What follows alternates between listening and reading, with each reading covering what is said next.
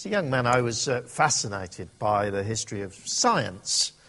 Uh, in particular, one of the things that fascinated was how um, many new discoveries occurred through um, people making observations that just didn't fit with conventional expectations. I think possibly my favourite um, is the story of Ernest Rutherford's discovery of the atomic nucleus at the beginning of the 20th century. Up to that point, it had been assumed that um, atoms were sort of relatively uniform lumps of stuff. The main model has been called the um, uh, the plum pudding model um, because it pictured, um, just like a Christmas pudding, an atom as a sort of big lump of stuff, perhaps with uh, uh, electrons dotted around, uh, embedded in it. And Rutherford and his assistant, uh, Marsden, were firing um, particles called alpha particles at extremely thin pieces of gold foil. And they started to notice something extraordinary they started to notice that though most of those particles just went straight through the thin gold foil, as they would expect them to, that if they moved their detector just a little bit, they found that a few of them were being deflected. And Rutherford thought this was really rather interesting. Then he says, um, in uh, the way he wrote it up, almost, almost on a whimsy, he said, Tell you what, Let's take the detector and not have it the far side of the gold foil. Let's bring it back this side and see if anything uh, is bouncing back. And amazingly, just a few of the alpha particles were, bouncing right back at them. He says, it was quite the most incredible event that has ever happened to me in my life. It was almost as incredible as if you fired a 15 inch shell at a piece of tissue paper and it came back and hit you. And Rutherford was clever enough to realize that this had to revolutionize his understanding of atoms. He needed a completely new model of the basic constituents of the universe. And he rapidly came up with a model, which is more or less the model we have now, which had a tiny, extremely dense nucleus, and then vast spaces actually, and then electrons uh, rotating around it. One observation of something anom- anomalous had revolutionized the world of science. And I want to suggest to you this morning that something similarly unexpected uh, happens actually with reasonable regularity in human society, and it should revolutionize completely our understanding of the world. To be honest, the basic way that human society works is pretty conventional, pretty predictable. It goes like this Parents in poverty tend to have children in poverty. Well educated parents um, uh, get a better education for their children and they, they in turn grow up well educated. Social mobility in this country, uh, and to be honest, in most, most countries, is very low and very difficult to change. Some people suggest that actually, um, in Britain, the sort of social mobility that we did see in the 50s and 60s wasn't true social mobility. It was actually ex- a great expansion of the middle classes. So some people had to move up into the middle classes, but there was no actual increase in people's intrinsic ability, on average, to change the status and the situation that they were born with. For at least the last hundred years, people have been born poor and marginalized and ill educated, have stayed that way generation after generation. And able, strong, forceful people have, uh, with, with um, privileged circumstances, have risen to the top. That's the way it is. But alongside that basic understanding of human society, something else is going on. Something actually as revolutionary as Rutherford's uh, observations about the atom. You see, you, you, you see it, for instance, when celebrities end up divorced or in rehab or dead early or all three. You see it when uh, the, the uber wealthy so often descend into loneliness and misery. If you watched Aviator, you'll know the story of Howard Hughes, for whom that happened. You see it. I remember a teenage friend of uh, Tim's, I think it was, who went to Africa and was just astonished that in school after school and town after town, Africa was full of happy, polite, well motivated, educationally motivated young people, though they were terribly poor. And yet, in school after school in this country, you have wealthy kids who are bored, disruptive, disengaged, and miserable. What's going on?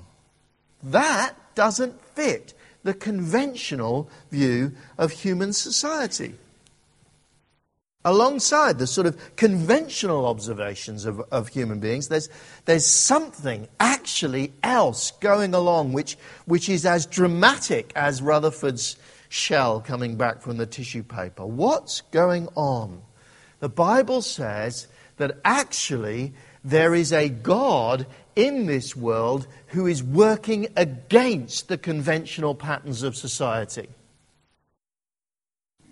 a God who reverses circumstances, a God who powerfully raises up the poor and puts down the mighty. And the Bible says that the supreme moment when that came into absolute clear focus was the birth of Jesus. The birth of Jesus becomes the, the sort of central paradigm of that. Here's, here's a little helpless baby who will rule the world. Here, here, here's a teacher who, who founded no university, wrote no books, did not gather around himself great well educated scholars, but actually ordinary countrymen, and yet whose teaching influenced the world far more profoundly than anyone else in all of history, and indeed whose teaching was germinal for the formation of the whole of Western education, Oxford University included. Here, here, here, is, here is a God who decides he wants to defeat his great enemy, the devil, and who does it by actually taking a vulnerable human form. Indeed, actually, finally, allowing the devil out of his malice and spite to manipulate human beings to have him killed on a cross, but in that process, won his greatest battle and defeated Satan forever. Here is a God who works against the normal patterns of society.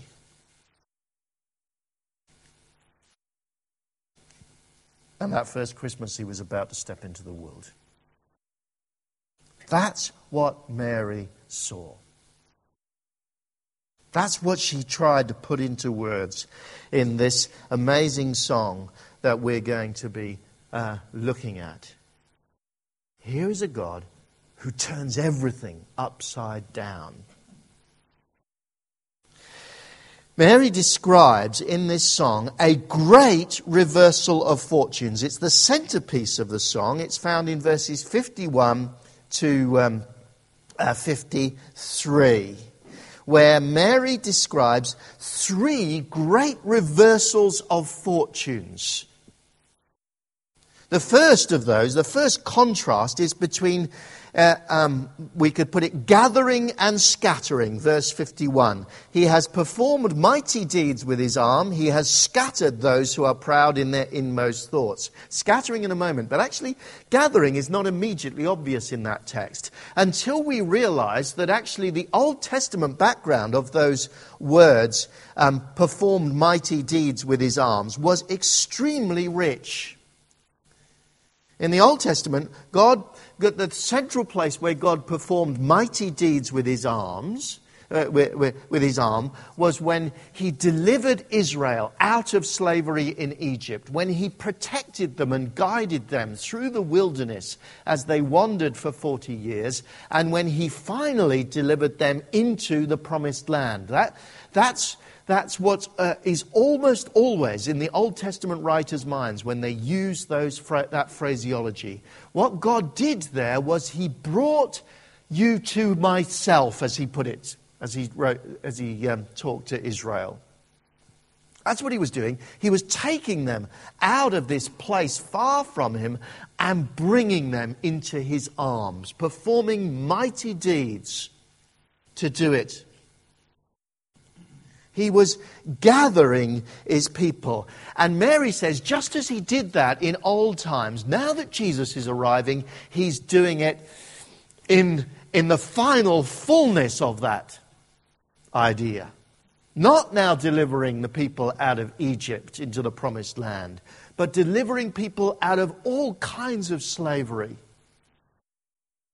slavery to human institutions, slavery to their own wayward hearts, slavery to sin, slavery to fear, fear especially in the face of death, said the, says, says the New Testament, slavery of all kinds. People are being delivered out of because God is through Jesus, and particularly through his death on the cross, which paid for our sins, going to bring people to himself he is going to perform his last and greatest mighty deed in Jesus and embrace a people forever with an embrace that cannot ever be broken, either in this life or the next. He is gathering people. But here's the other thing that Mary says, and that Luke wants to make it very clear um, that he is also doing. He is scattering too. Did you see that? He's performed mighty deeds with his arms. He has scattered those who are proud in their inmost thoughts. And again, this word scatter is loaded with meaning in the Old Testament. It's used by Adam and Eve's son, Cain, after he had murdered his brother and he contemplated the horror of being banished from God forever. And he says in his anguish, I will be scattered. It is used of the people, all the people of the world who gathered at Babel and tried to build, to, uh, build themselves a great tower which would somehow rival God and set themselves up against God. And God came down, we're told, and he scattered them. It is used of Israel when Israel, having been loved by God, actually rejected God, tried to go their own way, decided to ignore God, and so says the Bible, he scattered them into exile. And it is used actually of God's dealing with the nations as a whole who were used by God to scatter Israel, but thought that it was their own power, their own strength, their own gods that had enabled them to do this. And God says, So I scattered the nations as well. Scattering is an activity of judgment which God does again and again and again. And in Jesus, He's coming to do it again, says Mary. A particular kind of person those who are proud in their inmost thoughts.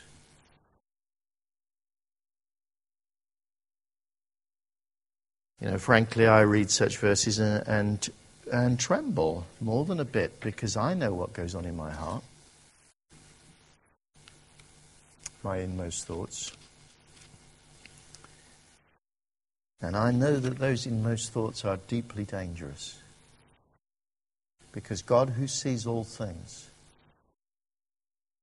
scatters those who are proud in their inmost thoughts.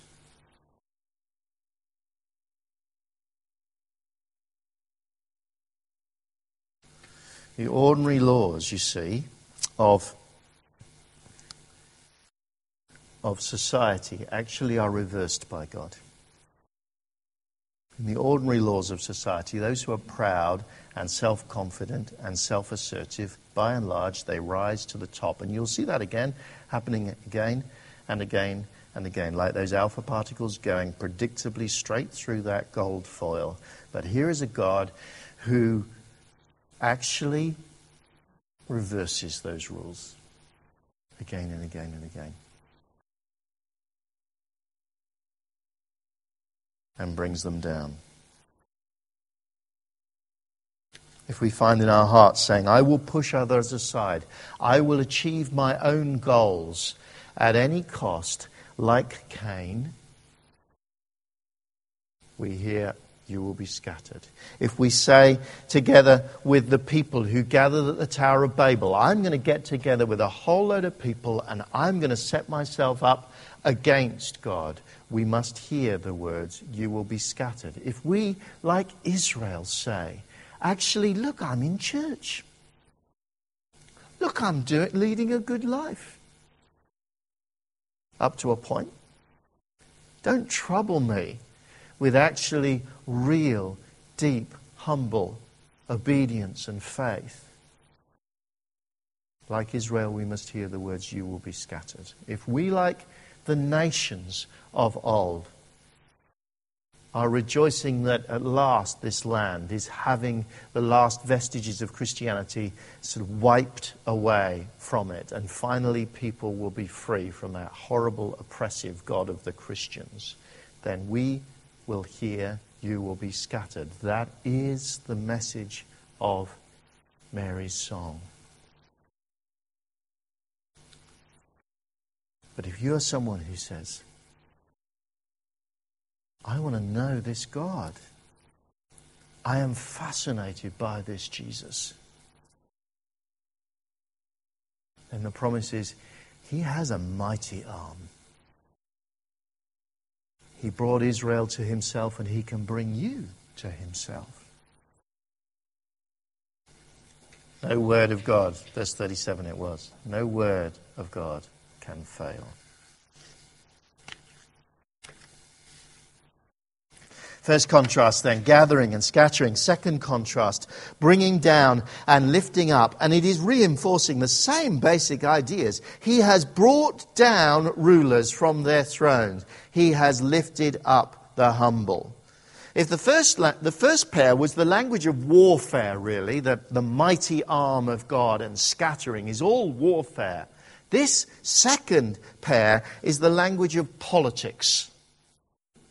God brings down every ruler who sets himself up against him. Communism was always going to fall, though for a while it looked impregnable. Middle Eastern totalitarianism was always going to fall. So, with every other regime that sets itself up against God, Chinese authoritarianism, Western ideological capitalism, even, will fall all of these projects of man, God finally brings down. They seem so invincible at the time. But remember the power of Rome when Mary spoke. As one wag put it, today people worship Jesus and call their dog Caesar.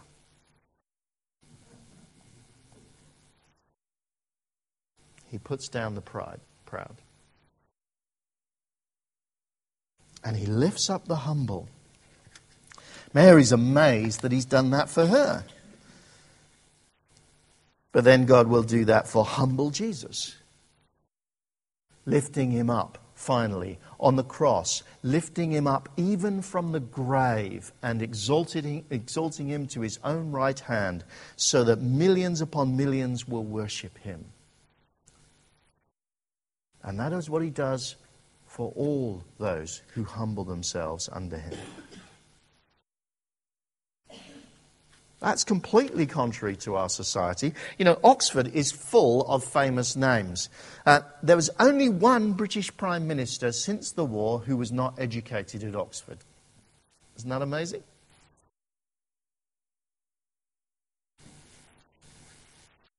The roll of honour of people from Oxford is astonishing.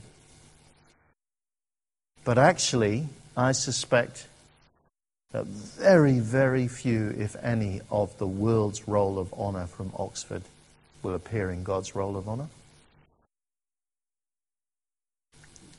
Please God, God's roll of honour will include all kinds of people from Oxford who were simply not noticed by the world. But they humbly served Jesus. They humbly followed him. They humbly sought his forgiveness. They humbly put their faith in him. And they will be lifted up in eternity.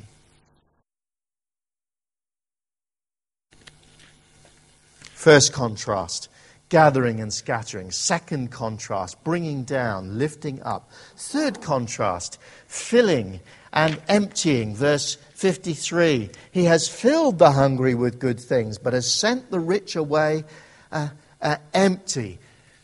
Language of warfare, language of politics, and now the language of economics. The hunger that he describes there is not just having an empty stomach, it is about a general sense of being in want. He has filled those who are in want, in need. That is how God works. And of course, there's plenty of conventional stuff going on. Mary is not denying that. There, there, will be plenty of rich people who will be bloated with food and presents this Christmas. But she has Rutherford's eyes. She can see what else is going on in this world, which completely revolutionizes our understanding of the world. She sees actually how so many who are self confident and confident in their own money and their own status and their own possessions find themselves completely empty and they cannot explain it. And she sees poor people finding the living God being cared for by the people of God, having their lives put in order so that they're now able to earn a living, and finding that God supplies their needs through others and indeed through their own restored lives again and again and again. And what happens occasionally as the odd um, alpha particle bouncing back will be the only characteristic of the new creation. when God makes his world anew, he will only gather his faithful people. He will only lift up the humble. He will only feed those who express their need.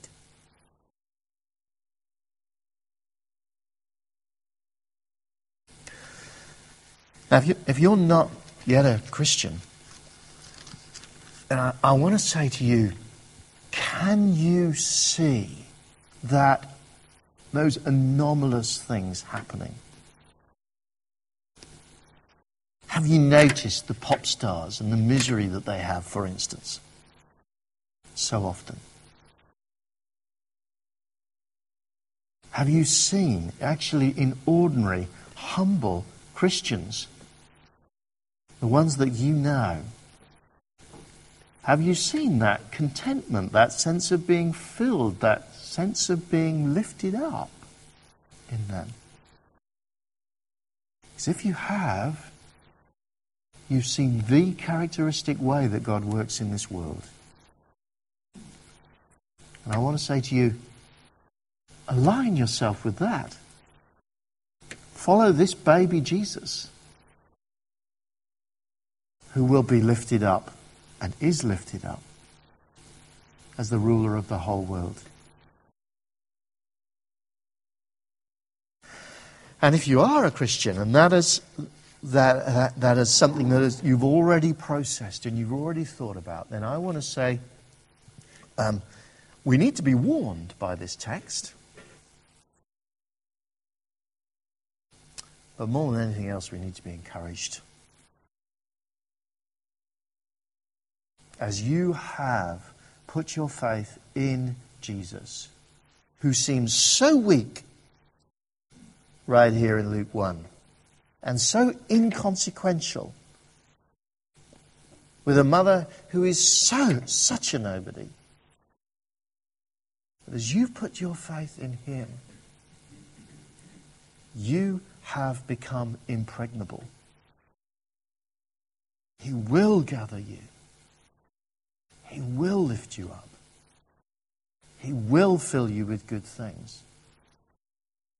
Christmas is the most extraordinary time to rejoice. Why does God do that? Why does God do all this reversing? Well, Mary, Mary sandwiches around that heart um, uh, a couple of statements which ex- explain why God does it. He does it, first of all, because of His mercy, verse 50. His mercy extends to those who fear Him from generation to generation. He helped Israel in the Old Testament, not because they were great, he says, but because they were small. Not because they were somehow content and looked attractive to him, but, but because they were terribly discontent and crying out to him. Not because they were good, but because, because they were wallowing in their sin. And he had mercy on them, and he, and he called them to himself. And that is the way that he deals with people in every generation. He is a God of mercy. And the way to come to Him is to throw ourselves at, uh, on His mercy. And He is a God, the other side of the sandwich, who not only is merciful, but He is faithful. Verse 54 He has helped His servant Israel, remembering to be merciful. There it is again. But now look how it goes on. To Abraham and his descendants forever, just as he promised our ancestors. Why does Abraham feature here? Because Abraham received promises that he would be the, the, the, the, the, father, so to speak, of innumerable offspring from every tribe and nation on the earth. And Luke 1 37 no word of God will fail. Northern Road Church is the creation of God because of his mercy and his faithfulness to Abraham. You are the, are the, the product of God because of, his, uh, of God's mercy and his, uh, his faithfulness to Abraham, if you are a believer here. It is His mercy. We can bring nothing to it. As uh, the old uh, Archbishop William Temple used to say, we, we contribute nothing to our salvation except our sin. And it is His faithfulness. You know, uh, uh when God took Abraham outside 4,000 years ago, showed him the night sky and all the innumerable stars, and promised him that his descendants would be as innumerable as the stars in the sky, Abraham couldn't number them, those stars, but God could. And God also had the number of his people. Indeed, he had you in his mind 4,000 years ago. And when he made that promise to Abraham, it was a promise about you. And God's word does not fail. If you're a believer here, and you are the product of God's mercy,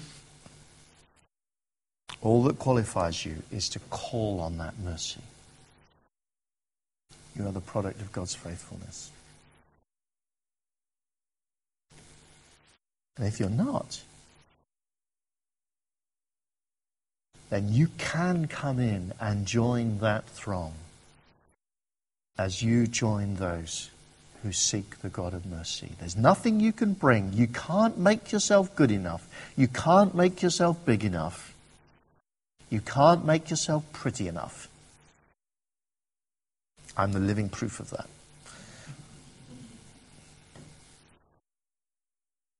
You call on God's mercy.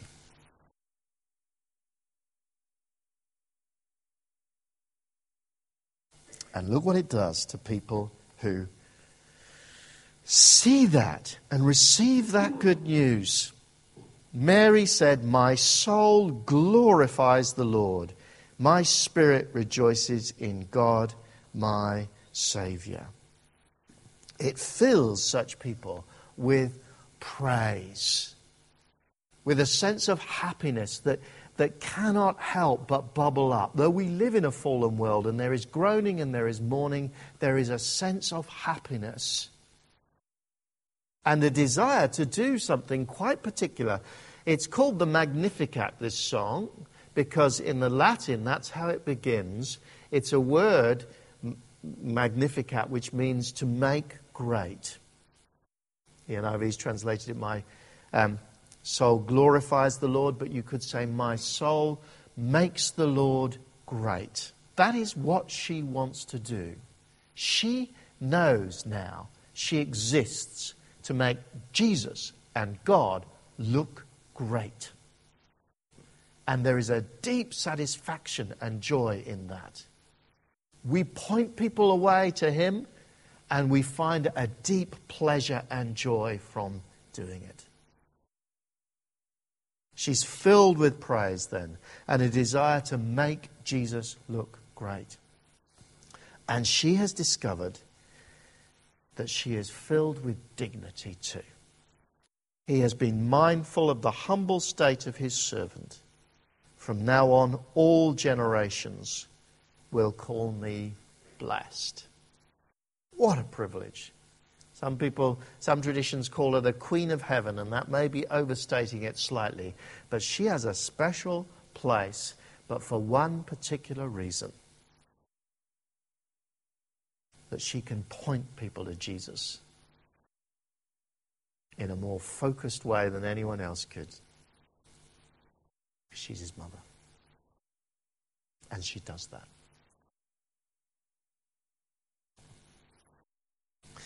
This, then, this Christmas message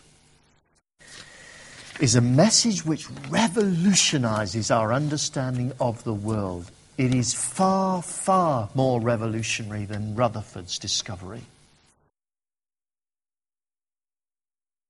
Because it shows us a God who works completely opposite to the conventions of human society.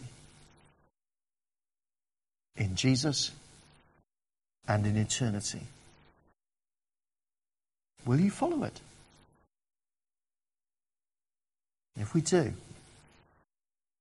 it is a message which gives us joy and dignity in this world because we've learned to magnify Jesus.